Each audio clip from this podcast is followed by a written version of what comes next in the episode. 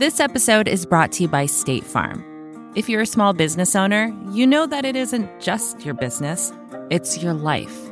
And whatever your business might be, you want someone who understands. That's why you might want to check out State Farm Small Business Insurance. Why? Because State Farm agents are small business owners too, living and working in your community. That means they know what it takes to help you personalize your policies for your small business needs. Like a good neighbor, State Farm is there. Talk to your local agent today. Hi, we're Visible. We're the wireless company with nothing to hide. Seriously. Hidden fees? We don't have them. Annual contracts? Not our thing. Great wireless on just one line? Now that's more like it. Get unlimited 5G data powered by Verizon for just $25 a month, taxes and fees included. That's right, 25 a month, every month. Sorry, hidden fees. We're just not that into you. Sometimes the choice is just visible. Switch today at visible.com. Rate with service on the Visible plan. For additional terms and network management practices, see visible.com. Hi, I'm Kara Swisher, editor at large of Recode. You may know me as someone who's looking for the silver lining in quarantine. For example, I haven't had to make an awkward small talk with an Uber driver in two months. But in my spare time, I'm just a reporter, and you're listening to Recode Decode, a podcast about power change and the people you need to know. We're part of the Vox Media Podcast Network. Today in the red chair is Alex Kantrowitz, a senior tech reporter at BuzzFeed News. He's also the author of a recent book called Always Day One How the Tech Titans Plan to Stay on Top Forever. It's all about how Amazon, Facebook, Google, Apple, and Microsoft constantly reinvent themselves because no competitive advantage lasts forever. Alex, welcome to Recode Decode. Thank you, Kara. I've been a long, dedicated listener of this podcast, so I'm thrilled to be on you. before the run ends. All right, the run ends. So, let's talk a little bit about uh, the concept of this because oddly enough i've been writing a lot of columns in the times about this idea that tech will now not lose any of their advantage or because advantages because of the pandemic. So let's talk a little bit about uh, your look at the landscape right now for big tech um, and and it, especially in light of some of the news from Uber and some others, but at the same time from Amazon, from Congress, um, who are nervous, Elizabeth Warren, Josh Hawley, and others, give a broader sense of the landscape of where these top tech companies are. Well, during the pandemic, they all stand to become even more powerful, which to me is unbelievable. You know, when yeah. I started writing this book, I was like, can these companies actually get more powerful than they are? Right. It turns out the answer is yes. Um, I think it's a make or break moment for a lot of them. I mean, take Amazon, for instance, right? Amazon is now the entryway of retail into a lot of people's homes. Uh, but on the other hand, it now has many people's lives, hundreds of thousands of people's lives in its hands. And if it doesn't find a way to protect its workers while continuing to uh, deliver packages to people, it could be in some serious, uh, pro- like it can make the techlash actually, I think, look like a walk in the park compared to what would happen to it now uh, if it doesn't protect its workers. So there's great opportunity and great challenges, and I think that exists. You know, throughout all the tech giants, Facebook and Google are now key conduits of information to people in a way that they were beforehand, but now it's even more critical. Uh, but they have a greater responsibility to protect us from misinformation. You know, we don't want people taking bad medical advice and going out and killing themselves. And these companies are sort of a last uh, stand for for people and protecting them from that type of stuff. I mean, Microsoft has an amazing opportunity, right? Satya Nadella has been investing in collaboration and cloud technology since he became the CEO. And so they've grown Azure, of course, and they've grown Teams, and now we're all living on the internet. And you know, when we're we're um, we're collaborating at home, and Teams usage is just through the roof. So it's a great opportunity for Microsoft. If it can execute, it can gain share against some of the competitors that had struggled to beat. And then, of course, Apple is now going to be, you know, a pretty key company in terms of our contact tracing, or I think they're calling it exposure notification, which is something that people oh, really? might is that their new more interested in. I didn't hear that one. So yeah, oh, it's God, um, it's people. high time for the tech giants right now. I don't think they've ever been more important than they are right now, which again is just amazing to think about. Well, what you were talking about, it's make or break. I don't think it's make or break at all. I think it's just make. It, it seems like that they don't. I mean, Scott Galloway on recent Pivot was talking about the idea that Amazon uh, might become the first $2 trillion company. Obviously, I just ordered $60 worth of stuff on Amazon. I couldn't get it at my store. I couldn't, I couldn't easily get it. Um, I've been ordering a lot of Amazon stuff and I try to get it elsewhere and it's doesn't work as well. It doesn't work as quickly. It doesn't work as efficiently. And and they were already ha- having issues around workers. Uh, same thing with Google and Facebook. They were already having massive issues around, especially Google's YouTube um, and Facebook itself were having uh, massive issues around their content moderation and what they were doing and trying to sort of push away responsibility. Now, Facebook's been trying to do this content oversight board. Google's been promising at YouTube to clean things up. And and to me, the lowest bar is health information. And so that that they're doing better. I don't know what's going to this was behaviors that were happening before this happened. That's right. But the stakes are higher right now. And I think that the change can come from two different directions. So I know on this podcast and on Pivot, there's been a lot of discussion of how the government can come in, and that's certainly one entry point. I mean, we really have a very weak regulatory body, and they haven't done much against these companies. But if people start dying because of them, that might change. There haven't been, you know, any lives directly lost because of what they've done. Um, but the other hand is customers, right? We, you know, again, Scott has talked about how we're consumer-driven uh, economy. And you know, it's it's interesting. Amazon has this leadership principle, customer obsession. And for a very long time, that's meant how can we deliver packages to people in 24 hours or less or you know, 2 days at most with their Prime subscriber. And you know, for a long time consumers have let them off the hook saying that this is what customer obsession means completely. And I do think that there might be a broadening of what customers want from Amazon. You know, is it going to be? Uh, are we going to live in a world where where customers are comfortable you know, getting that convenience at the cost of people's lives. And, you know, to me, the question is out. So I think you're right. I think it's likely going to be a make moment for these companies, but I don't think it's necessarily so. And I think the way they act in this situation is going to have a big bearing on where they end up in the future. Well, when you think about the pandemic, I want to get into each company that you write about uh, specifically. I want to hear your thoughts on them, uh, what their challenges are facing uh, in the next sections and everything. But it, I want to focus on coronavirus right now because I think there are two pandemics going on at the same time. There's the pandemic for people who can afford delivery and who are uh, able to stay home and can work from home and still have jobs and can order. And and so it's not to say that the coronavirus is a, is a mild inconvenience, but in comparison to a lot of people, it is. You know, staying home is not uh, in a comfortable home is not is irritating perhaps but not uh, devastating necessarily. But there are workers and i think i had a really interesting interview recently with nicole hannah-jones which i thought was it was a very important one from my perspective uh, which was she was calling you know these are called essential workers. It's not just healthcare workers or uh, police and fire and, and city workers and things like that but actually uh, delivery people people who provide uh, you know food delivery and warehouse stuff like that. Um, and they are now being called, of course, essential workers, except that uh, she called them sacrificial workers. This idea that nobody really cares. And in this, and they get paid maybe slightly more money but for the most part, even you know with Uber struggling, and we can talk about that. Um, they just announced possible massive layoffs, essentially, because their their driving is down what seventy percent. Most of these businesses in this uh, gig economy have been built off the labor of other people um, so talk a little bit about that because again, I, I see it only as upside for them because uh, they have to actually actively, you know, you can link the government to deaths much more easily than you can link these companies to deaths. Right. So, um, you know, I have a background in industrial and labor relations. That's what I studied in college, which is how I came to this book. And maybe we can talk about that a little in the next section. But here's what I think. Right now, we're all holding our breath, just trying to get through this when the dust settles, I think that, you know, I, I have a hesitancy to say things will never be the same.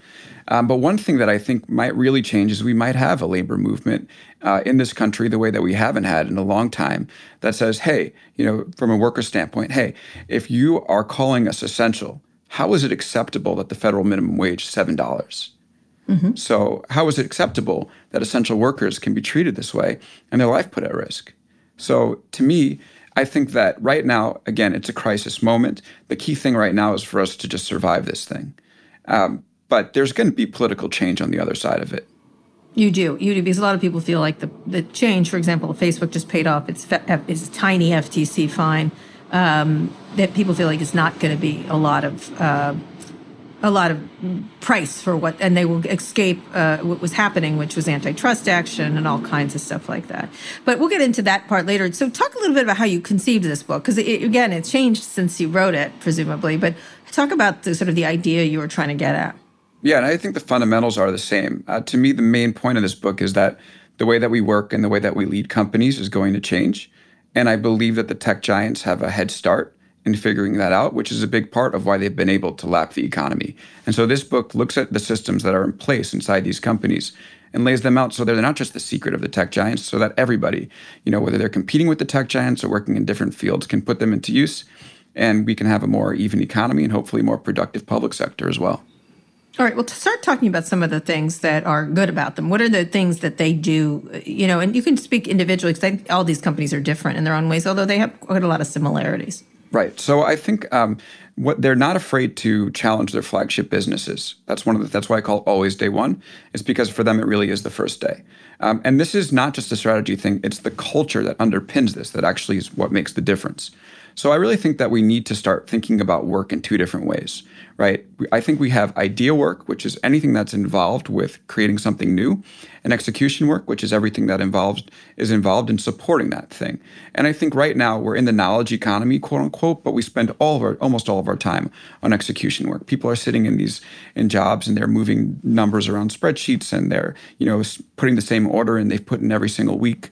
Um, and so we're filled with execution work. So I think what the tech giants have done well is they've used technology to minimize execution work, to make room for idea work. And they've built systems internally to make sure that when there are ideas, there are ideas coming up from their employees, that they find their way to a decision maker in a way that eliminates the walls and the barriers that exist in traditional companies. And well, that's why you've been able. Of that. Give, give me some examples of that that you think are particularly uh, a good example of that. So, uh, inside Amazon, for instance, I mean, we can we can go deep into this. It's actually so fascinating. I when I when I even before I sold the book, I took a flight out to Seattle and agreed to cat sit for a summer, and said, "All right, if I get the deal, I'm going to start reporting like crazy on Amazon, and if I don't, I'll spend a summer with Lady the cat." Um, and and thank goodness I, I ended up uh, getting the deal and was able to go report on them. And one of the things I was so interested in is you know how they automate work. And so I think the main example that a lot of people see is that there's they automate work in their fulfillment centers, but they also do it in the headquarters as well.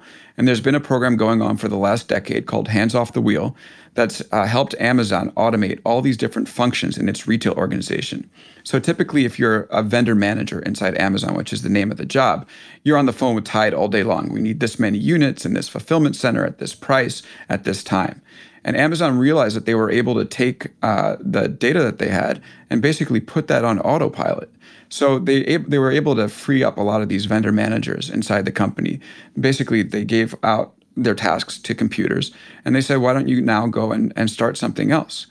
And so many of these people moved into product manager jobs. And one example that I think is fascinating is that um, the guy who used to run pricing and promotions inside Amazon, this guy Dilip Kumar, he moved from that job, spent a couple of years studying under Bezos as his technical advisor, shadowing him uh, across every meeting that he did.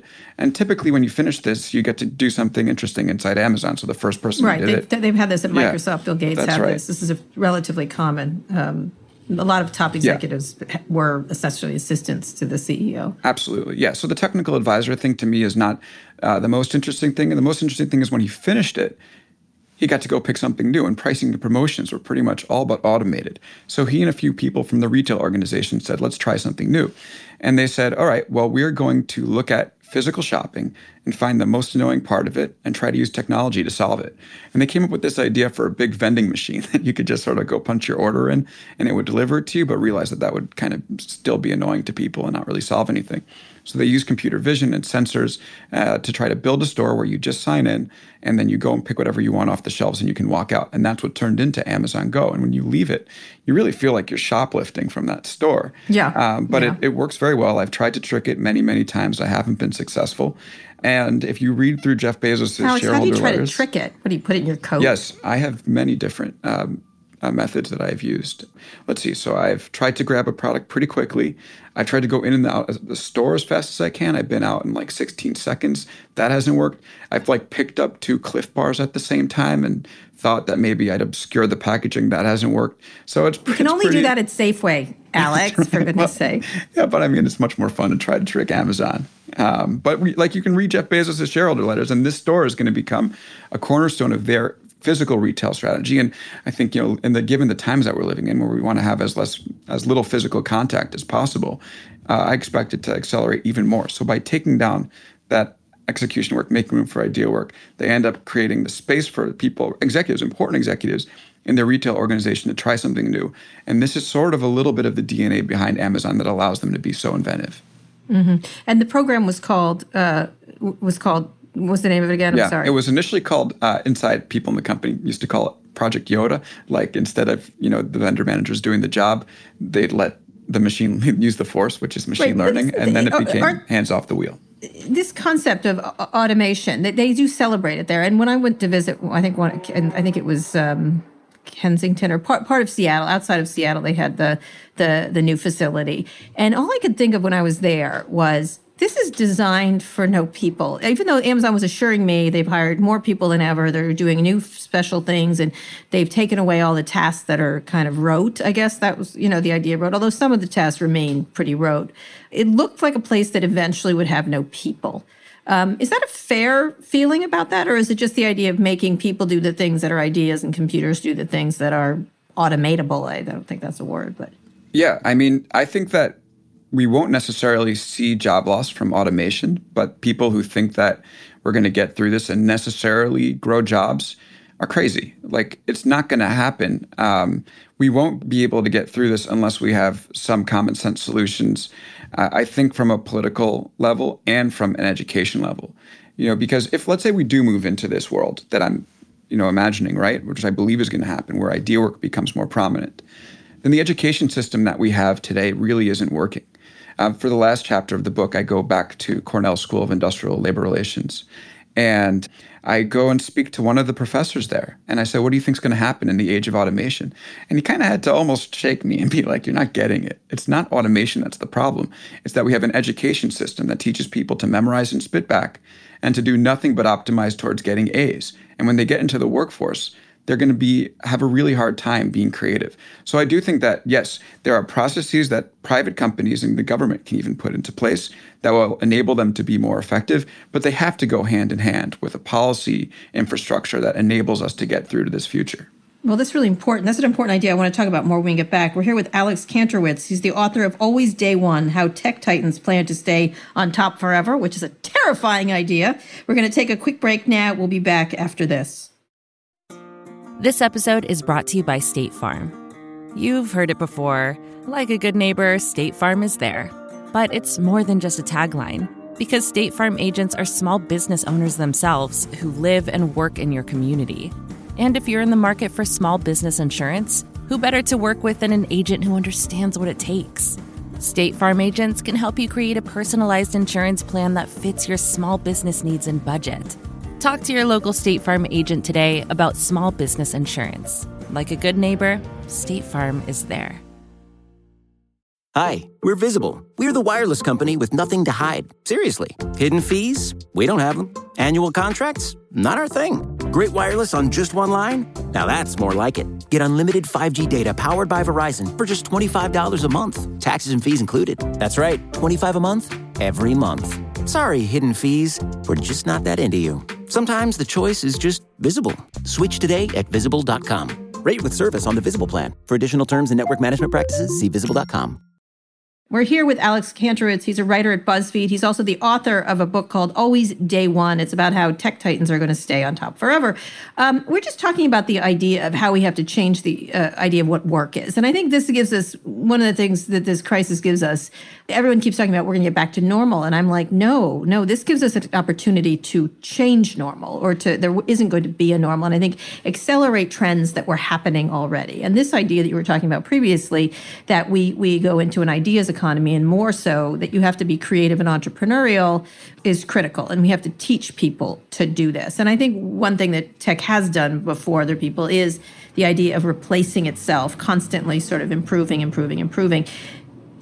Is that fair to workers to be doing that when they're not equipped to, to who's responsible when you're talking about that idea? Now it's a great idea to replace pricing with computers. It makes sense. It does it makes you know it makes sense to have autonomous vehicles over drivers eventually. It makes sense you know on a, on a on a larger scale but in terms of a societal scale it's problematic since we're not prepared as a society to do that. That's right. Yeah, so I would say the companies that do this definitely have responsibility to retrain, and not just retrain like here's a new skill, but here's a new way to think. And I, I think that if we let the government off the hook on this part and say that they don't have a huge responsibility to educate differently, to reimagine the way that we educate, to reimagine the way that we, you know, talk. You know, what about our social safety net? Like to reimagine our social safety net. If we let the public sector off the hook, we're going to be in some serious trouble. So I do really think that there's got to be private-public, uh, you know, collaboration. I know Mark Cuban was on the show a couple weeks ago, and he mentioned that nobody in the race uh, and few people in politics actually have the technological aptitude to be able right. to legislate on these things, and that's why he's considering a run for president, right? Mm-hmm. And isn't that a shame? Right, that the two major party candidates are, are considered, and probably so, they, they don't have enough technological experience in the economy. Yeah, and an economy none. driven by technology. So we definitely need people that are elected representatives and then people inside the government that understand what's going to happen here. Well, what does that look like? What do, what do they have to do? You so suddenly Alex Kantrowitz is mm-hmm. president of the United States, or not that, but something like that, where you're in charge, president of the internet or internet head of the. They create an internet department. What what has to be done? There's been sort of so I consider the middling efforts by the uh, by the Bush and the Obama administration in this area. Uh, what are the key things that have to happen? Right. So if they called me up on the phone, I would say start with education. And I know I've mentioned it before, but it really is a problem where we're not teaching people to be able to think outside the box and be okay with. I know it's cliche, but to be okay with failure and to be okay with not getting an A. Um, and as long as we're producing a generate generations of people who are um, who are going to not think that way and they're coming out of school and they're expected to hit a few buttons and that's how they're going to make money. That's going to be a problem. And i know you know it's funny like people malign social media a lot but actually you look at tiktok and you see all these tiktoks and um, videos on facebook and youtube that the younger generations are producing and it might be like the one place that's actually teaching them creativity to be able to think creativity 100%. in a way that's I not rote. I don't malign so, things like that yeah, at all. I think those right. are fascinating. I mean, some of them are silly. I mean, it does focus on the silliness of people. But even today, during this coronavirus, there's been so much really wonderful stuff, comedy, any kind of creativity. It's it's it's. But that doesn't like get you through the day dancing on TikTok or making fun of Donald Trump or whatever. Some people will right, which is why yeah, we need the public sector. We need our education system to be able to catch up here. So, what would that entail? What would be taught then, as you are the head of the internet department? You're a secretary of internet. Yeah, so the people that um, I spoke with said that we need to stop uh, emphasizing uh, letter grades as much. You know, maybe take the pluses and minuses off of letter grades, which is something that Adam Grant has suggested. Um, we could also teach, you know, teach our courses differently, give a little bit more room for experimentation uh, to students, and start giving less defined work.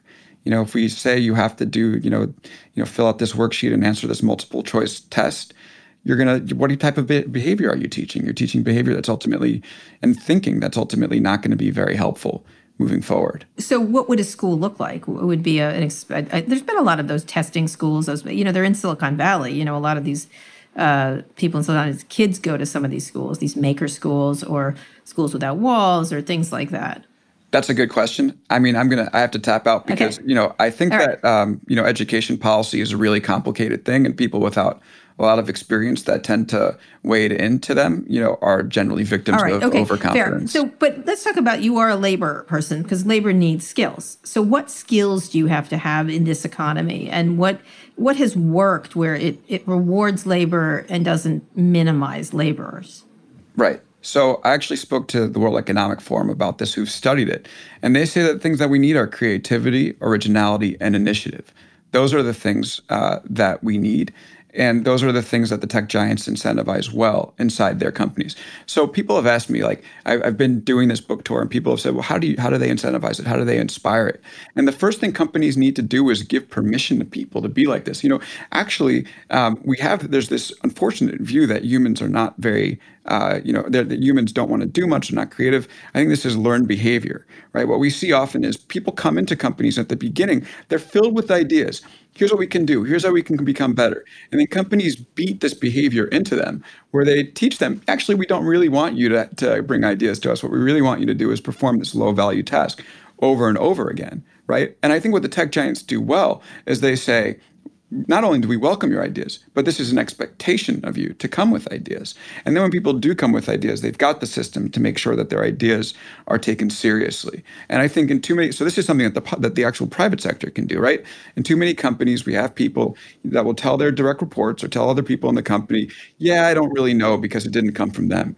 And I think if we readjust our thinking to say, hey, like you're like one of Amazon's leadership principles, and I know Amazon leadership principles are this sort of complicated yeah. thing where people hold them closer than their own religions, and people who are married in Amazon, they, um, you know, they start evaluating their marriages with their coworkers based off oh, of no. these principles. They teach them their kids. But one of them that I think is actually good is think big, which is funny because it's so simple.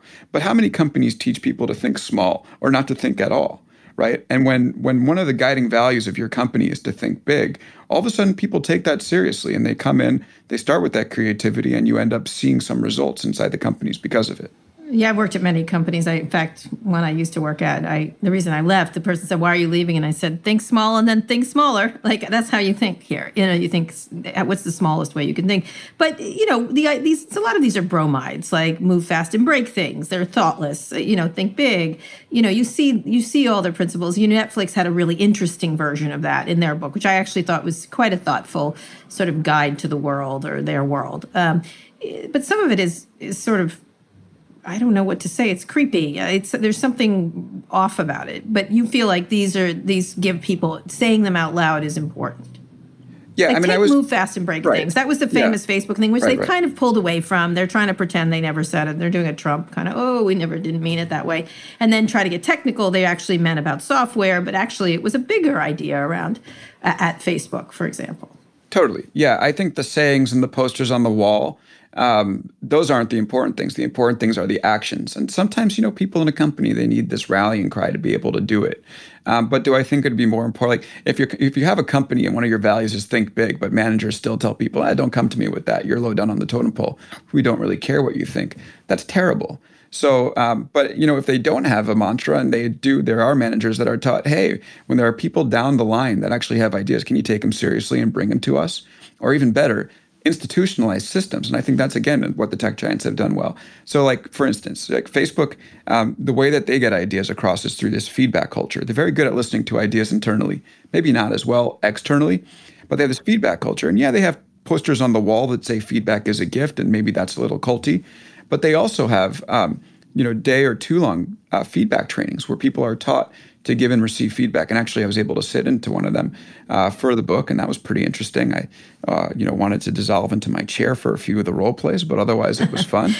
And yeah. Um, yeah. so I think what that, was the one that made you nervous? What did they do? A like a trust fall on you and then dropped you? What? Oh, thank God we didn't trust fall. Yeah, I hate. Trust I would have tapped out on that too. Yeah, um, there was just there was a role play, and um, I forgot the exact activity, but they wanted me to go up there and tell someone they were deficient in something.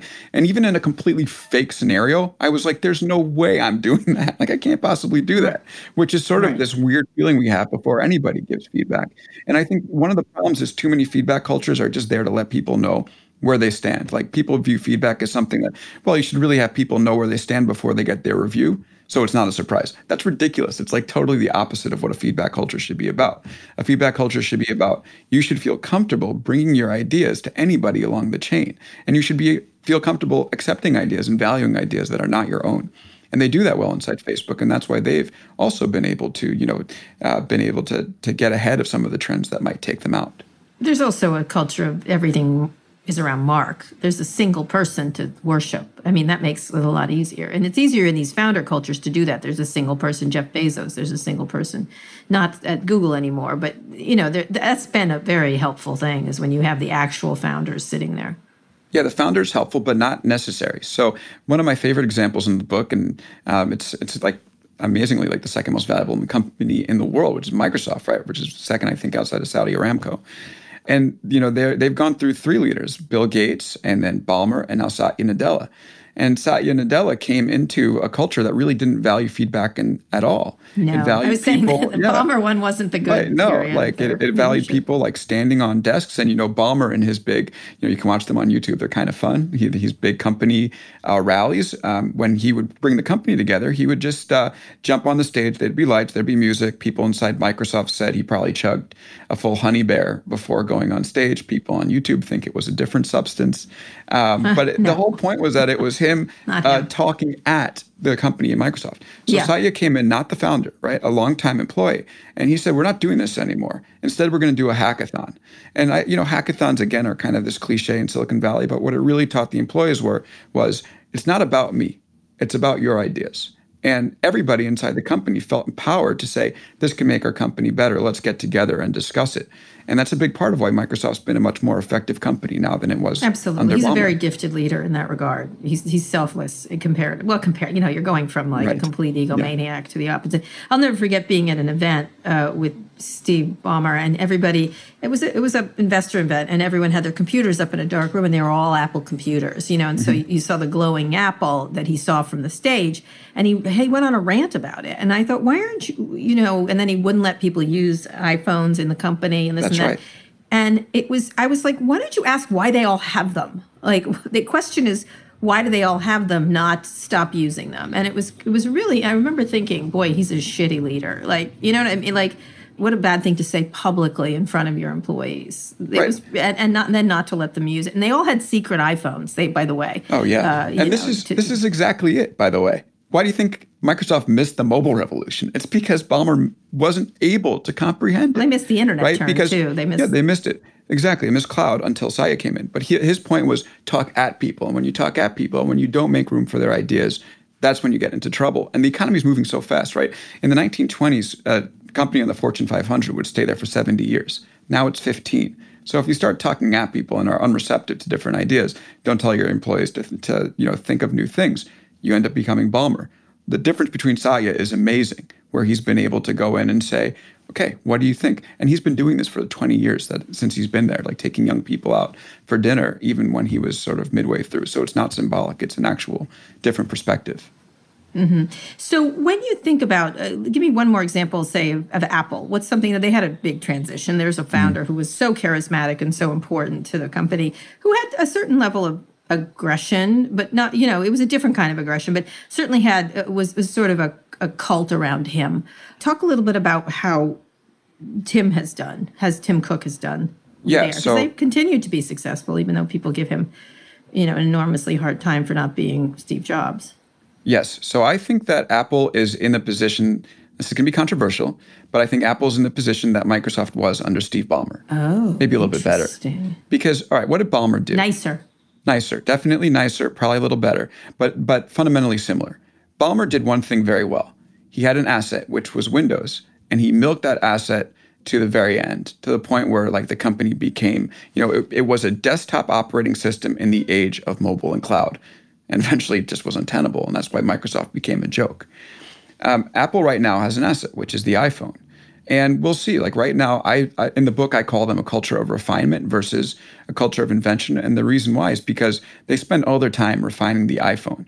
So they make the device faster and smaller and thinner, and the battery life last longer. And they do this by siloing their employees and having a culture of secrecy. And when you ask product managers inside inside Apple, "Hey, how do you get ideas to Tim Cook?" They laugh at you because it just doesn't happen. Mm-hmm. And so I think that you know when people saw Ballmer at Microsoft, he was making a ton of money, and people like, "Great leader." And Apple's making a ton of money now.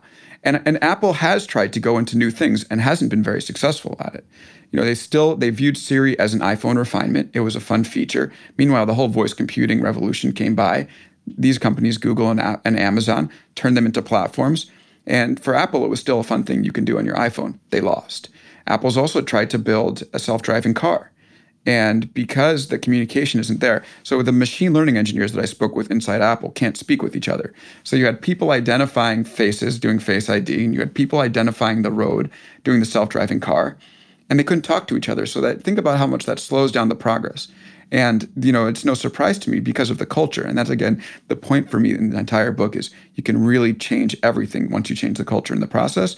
And because Apple is stuck with this old culture of refinement, it's made very little progress on the car. Mm-hmm. The AirPods are nice, though. The stuff matters. The AirPods are nice. No, I'm kidding. No, that was. Well, yeah, and I call the AirPods uh, they're headphones for iPhone users, and the watch is a watch for iPhone users. Yes, fair So point. pretty good iPhone refinements, yep, but not brand new. All right, we're here with Alex Kantrowitz. He's the author of Always Day One: How the Tech Titans Plan to Stay on Top Forever. We're going to take another break now. We're going to talk about uh, workers and where this is going, and what the what are the assets each of the Tech Titans have, and what are their biggest challenges.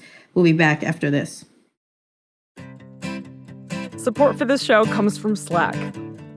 You're a growing business, and you can't afford to slow down. If anything, you could probably use a few more hours in the day. That's why the most successful growing businesses are working together in Slack. Slack is where work happens, with all your people, data, and information in one AI powered place. Start a call instantly in huddles and ditch cumbersome calendar invites. Or build an automation with Workflow Builder to take routine tasks off your plate. No coding required. Grow your business in Slack. Visit slack.com to get started. This episode is brought to you by Shopify.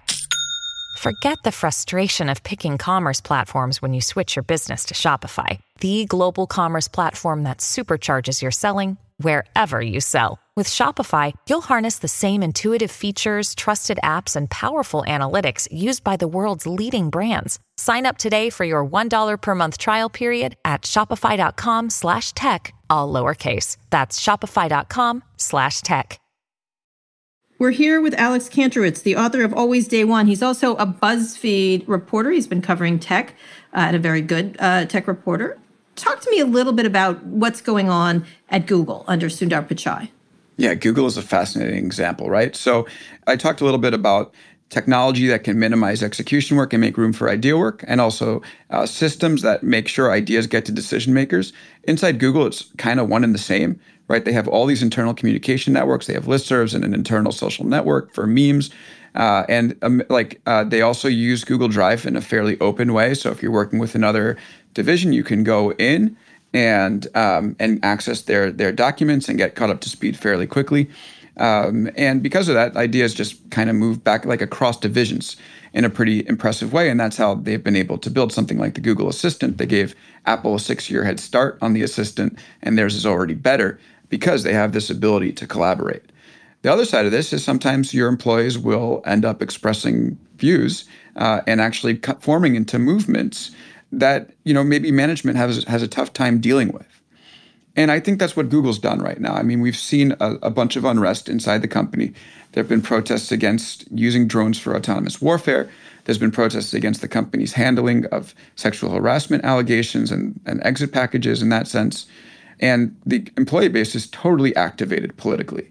And so the question for Google is how can Google keep the good from the collaboration that, that exists for the products and mitigate some of the challenges when it comes to dissent? And I kind of think that like people have been trying to figure this out. To me, that's a false choice because I believe Google is stronger when they are able to collaborate on products and when they're able to give voice to people that dissent inside their companies. Yeah, I, I would agree. When that was happening, everyone was like, how could they let this happen? I'm like, this is how they grew these kids. I was That's like, right. these kids got to throw shit at the walls all day long. They got to do whatever they want. They got to work when they wanted. They got to, there was so many like the, the original uh, TGIFs. Really, they call they came and yelled at their founders, and they and they had really and the founders yelled back, which was really I found that fascinating because you didn't really see that kind of level of uh, and I thought it was actually smart because it allowed them an escape valve and actually was very canny on the parts of the founders because they these these these people who worked for them thought they had power, but they didn't really. You know, the people who had power were Larry and Sergey and Eric. Um, but but they gave them the notion that they had power. You know what I mean? That they I got to say what I wanted to Larry Page, and not that it mattered, right? Right? They went ahead and did those terrible things around sexual harassment issues. They went ahead and they went ahead and did whatever they wanted because they had the the actual control of the company. Um, so it sort of gave a faux sense. And I think when they got surprised was when they tried to do it and got shut down. Like they were sort of shocked that there were consequences to this speaking out. It's it's a really interesting problem. So what is what is what from your perspective? How is Sundar Pichai handling it? A very different kind of personality, and I think most people who know him like him.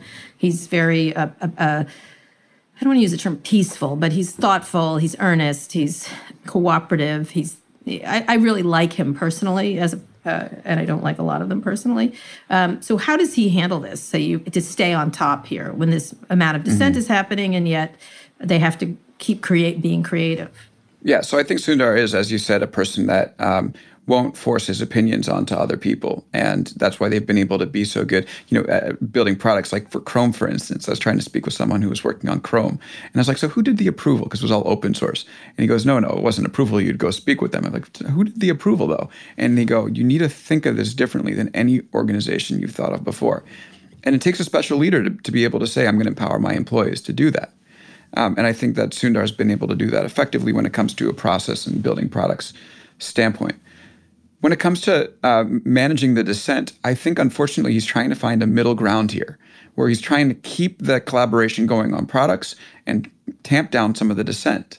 And I just don't think you can have it both ways. And I think it's been a real struggle for him. And in fact, his approvals ratings did decline in the Google survey uh, that they give to all employees in terms of the way that he handles the company.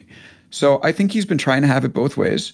Um, but I do think he's still uh, he's still running a pretty collaborative company, and I, I, I feel confident that over time, he's going to realize that the best way to do this is to open it up the way that it was before he started putting some of these controls in, and let Google be Google.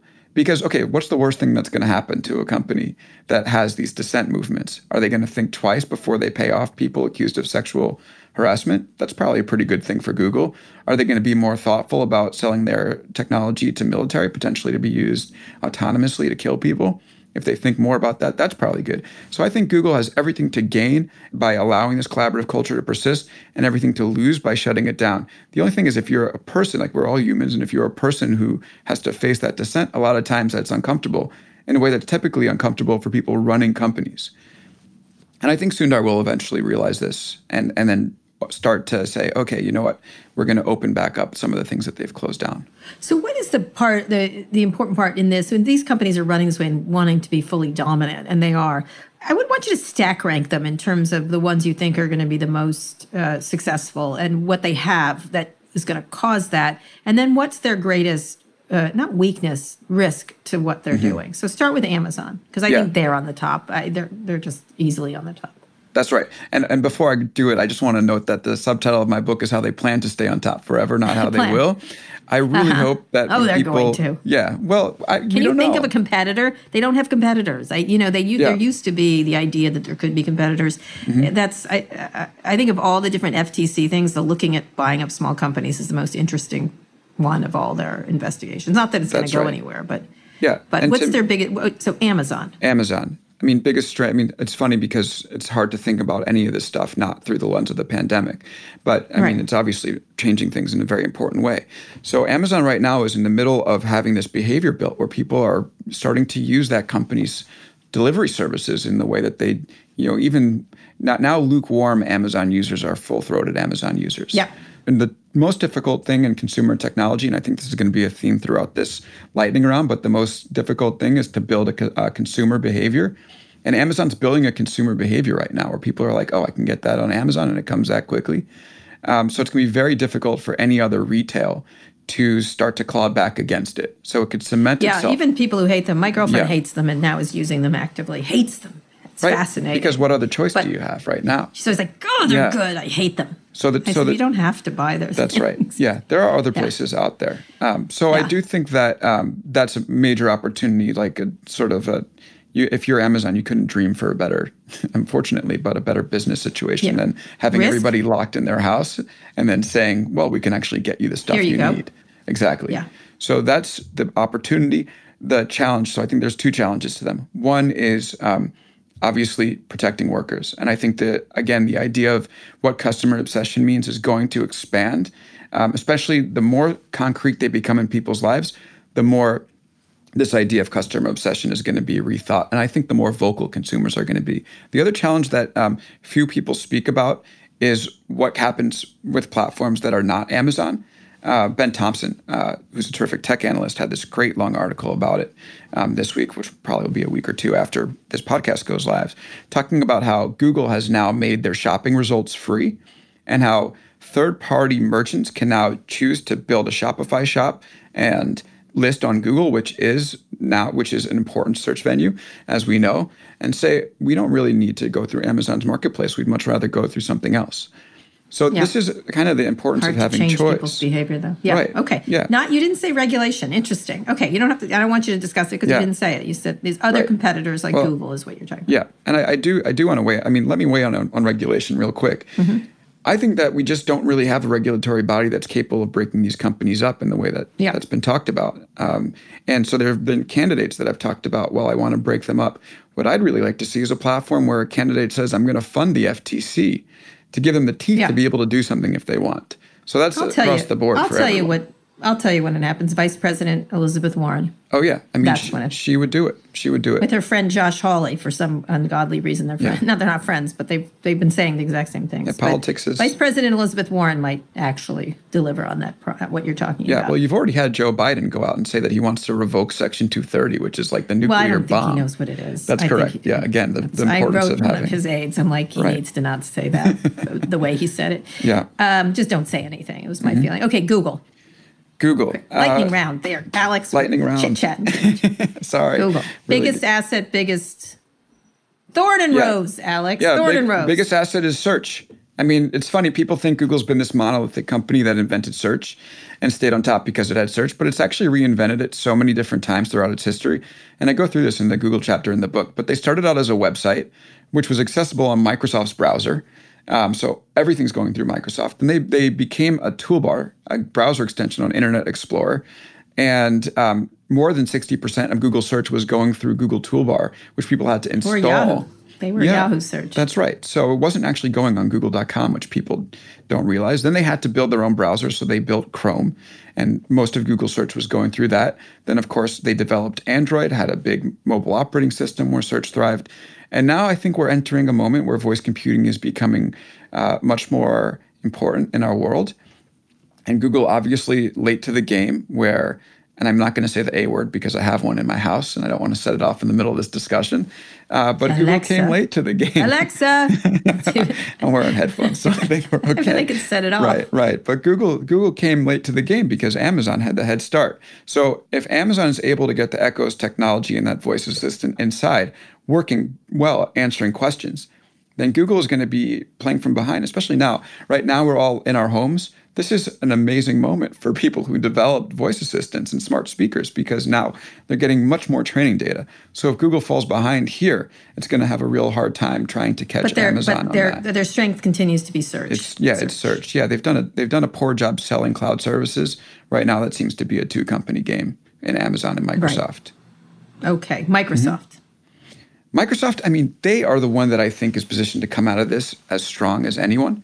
They're already the, the most valuable of any of these companies, but it seems like the bets uh, that they are making are really that that are making under Satya Nadella are really paying off. I mean, he invested really in two things. One, cloud. We're all on the internet right now. Uh, cloud services has had a, a pretty impressive rise. Um, he had a natural entryway into it because Amazon didn't really have any relationship with enterprise buyers, where Microsoft did. So Microsoft built Azure, basically made it capable of something of being something that CIOs could bring to their company and feel good about, as opposed to CIOs saying, if I if we go cloud, we're going to get fired. And I'd talk a little bit about how that happened. And so then Azure grew pretty pretty rapidly. Um, so Microsoft is really in great position um, on both of those fronts. Uh, trying to think of Microsoft's weaknesses. I mean, you could see something like Office sort of plummet or Windows become less relevant, which those are already on the back burner. I mean, the one thing that could happen, we talk about regulation, this might be something interesting, right? Regulators have already had success in sort of bashing Microsoft. Are they going to wake up to the fact that it's the most valuable tech company, not Amazon or Facebook, and start No, to they're the nice ones now. Right, always exactly, which is amazing. Brad, everyone loves Yeah. Brad Smith in Washington. That's right. Uh, which is really interesting. Yeah. Uh, uh, Facebook. Facebook's the opportunity is again, if we talk about building a consumer behavior, you can't ask for a much better situation than to have everybody locked in their homes and using Messenger and WhatsApp and the news feed and groups as a way to connect with people. I mean, uh, I have to say, I'm in this one group. You know, I like to lurk inside groups. Um, I'm in a couple of interesting one. One is like fulfilled by Amazon sellers, which is just kind of sort of a nerdy passion, and the other is a group of um, doctors, or I think I'm in two doctors groups, and I'm not participating, but I'm just watching. And it's amazing. We know nothing about this disease pretty much right now. And you see them comparing treatments and actually on the fly collaborating with each other to figure out what to try. Should we prone somebody? Should we give them this drug? You know, how did you This handle toe the situation? was all started Oh. on Facebook, I think. That's right, the Toe rash? coronavirus I toe. Yeah. Well, my dad is a yeah. podiatrist actually, and I've been speaking with him about corona toe, and he said he just saw a patient with it, and I said, "You did what?" But it was all over video conference, right? So probably Oh, good, WhatsApp, good. you know. So Yeah, um, yeah. And so, Dad, if you're listening, please stay at home um, and keep Okay. using the WhatsApp. But See, I would say, Yeah. Mom, stop watching Fox News. But anyway, that's um, right. I read that so, column. yeah. Uh, yeah, oh, that column. Anyway, uh, we're not talking. With no comment that's on that column right now. Yeah. Apparently, involved Yeah. in some possible litigation. That's right. Saw that. Um, so okay, so so their biggest challenge is is it regulatory? Is it what? I mean, Facebook's big challenge has always been trust, right? And that's why I think Nobody them- likes them. Nobody likes them. Yeah, people right? don't like them. They say it's a similar. I don't like Amazon, but I think the sentiment is more uh, profound with Facebook. Oh Facebook. no, people like. My kids love Amazon. Yeah. They hate. They Facebook, hate. yeah, It's fascinating. It has that trust. It has that trust problem, and I think Yeah. so. Their efforts on misinformation. You know, I know you don't like the term "make or break," but they they had they get into that stratosphere for sure. They really need to be good at making sure that the rumors that can get people killed do not circulate. Like so far, uh, you know, it's, it's Yeah, been they've the done a pretty good president's press conferences that have had people trying Yeah. things like ingesting Wow. hydrochloroquine. But if there are other Yeah. rumors that started on Facebook, it would be like very difficult for that company to explain why they they you know they know this is a problem. They need to be on point on it, and if they're not, it's going to be a tough one to explain away. Great, great. Uh, you know, because now we're seeing Donald Trump as a walking, talking misinformation. So how can you blame Facebook at this point? All right, last question. Uh, what about other companies? Do you see like one of the things that we have left out here? Like these, this is amazing. These companies are going to do so well, and I'm actually writing a column about this idea of power. What is power?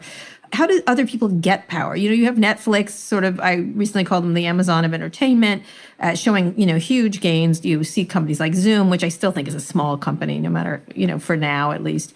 How does anyone get their elbow in here in this in this pool filled with giant elephants? Essentially, there's no room for anybody else.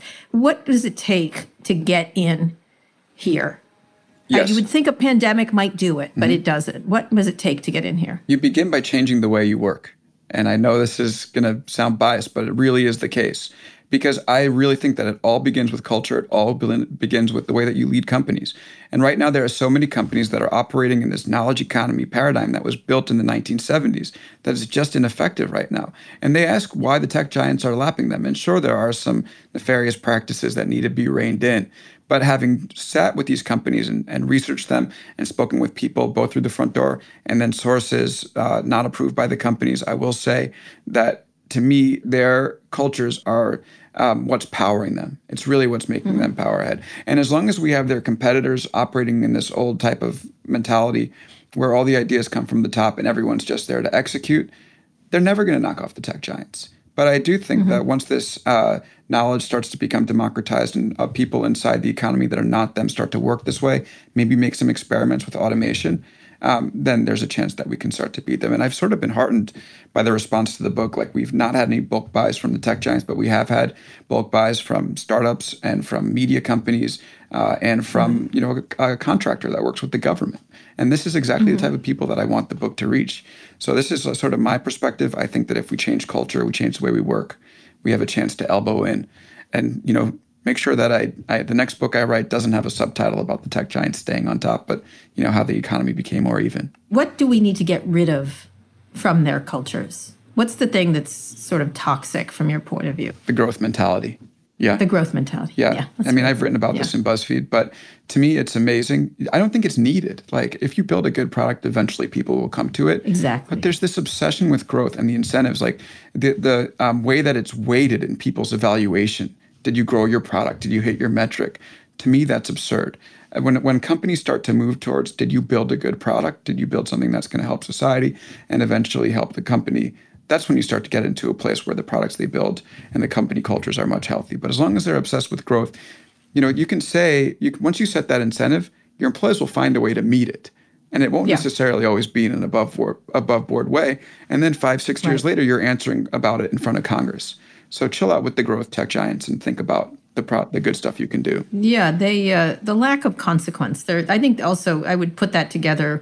Growth uh, happens only in a society, in a group of people that don't consider consequence. Oh, totally agree. Uh, and I think that's that's been sort of my I bang on that drum. It's the, I call them like that. They're, they're they they're so lack the lack of self reflection is really quite um, astonishing for, for over the years. Just this idea that they can't possibly reflect on consequences and consider it a negative. To, they think it slows them down for sure. That's right. You know, to say just a minute, and it actually, you know what, they never pay, so why would they do it?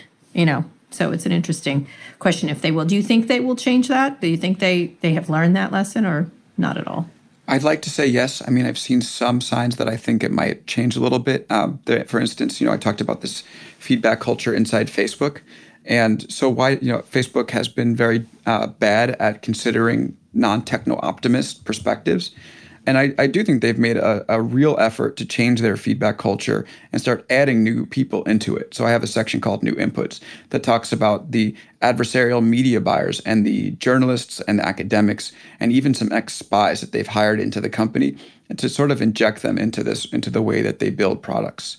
Um, so it's a Interestingly, sign. they haven't invited me in recently. That's so right. that's Well, I think I know Mark's on a hello Kara. tour Yeah. with that. Every time I talk to a different reporter, they're like, "Oh, I just met with Mark." I'm like, "Oh, I didn't." Like, I'm looking at WhatsApp. No, nothing, nothing. Although, to be fair, he wrote me once on WhatsApp, and I don't use WhatsApp, and so Mm. I didn't see it for six months. Oh my God. And I was like, "Oh, sorry, Text next time, Mark. Come on. Mister, yeah, Mister, Yeah. Mister WhatsApp." That's right. And he's like, "Why weren't you looking at it?" I was like, "I don't use that stupid product. It's Yeah. ridiculous." Well, you know, he's, anyway, he's not going to iMessage you because he hates Apple. Like it's amazing how Oh, much he? hates Apple. Yeah. He hates he hates a lot of things. Yeah, he has yeah. a lot of opinions about things he keeps to himself, but I suspect he is uh, bothered by it. We of course didn't get to Elon Musk and others, but we will in another discussion. Alex, I really appreciate it. Uh, this is a, a, a terrific book. It's really interesting. It's it's well, I'm quite critical of the tech business. This is really an interesting way to think about how they're successful, and of course, it would be great if they also thought about ways they could be better uh, at doing what they do, considering their great power. Anyway, thank you so much for coming on the show. Alex's book is called Always Day One How Tech Titans Plan to Stay on Top Forever. Uh, you can follow me on Twitter at Kara Swisher. My executive producer, Erica Anderson, is at Erica America. My producer, Eric Johnson, is at Hey Hey ESJ. Alex, where can people find you and the book online? If you want to find me online, I'm pretty uh, pretty online person. So Twitter is good. My last name is my handle K A N T R O W I T Z. And then if you want the book, just Google or use whatever search engine you want to type Amazon. in Always Day One, and it's available at all bookstores: Amazon, Barnes and Noble, IndieBound. They're not open, Alex. You can't go to a bookstore. Well, they'll deliver. There, there's a lot of uh, innovation Yeah, true, happening right now. And by the time this airs, I'm Sure. sure we'll have curbside pickup, or at least I 100%. hope. Yeah. All right. If you like this episode, we really appreciate it if you shared it with a friend. And make sure to check out our other podcasts Pivot, Reset, Recode Media, and Land of the Giants. Just search for them in your podcasting app of choice or tap a link in the show notes. Thanks also to our editor, Joel Rabe. Special thanks to Squadcast.fm. Thank you for listening to this episode of Recode Decode. I'll be back here on Wednesday. Tune in then.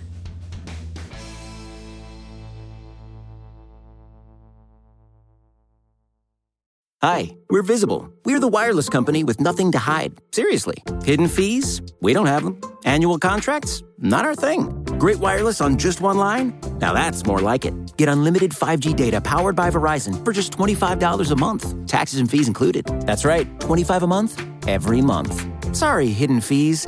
We're just not that into you. Sometimes the choice is just visible. Switch today at visible.com. Rate with service on the Visible plan. For additional terms and network management practices, see visible.com.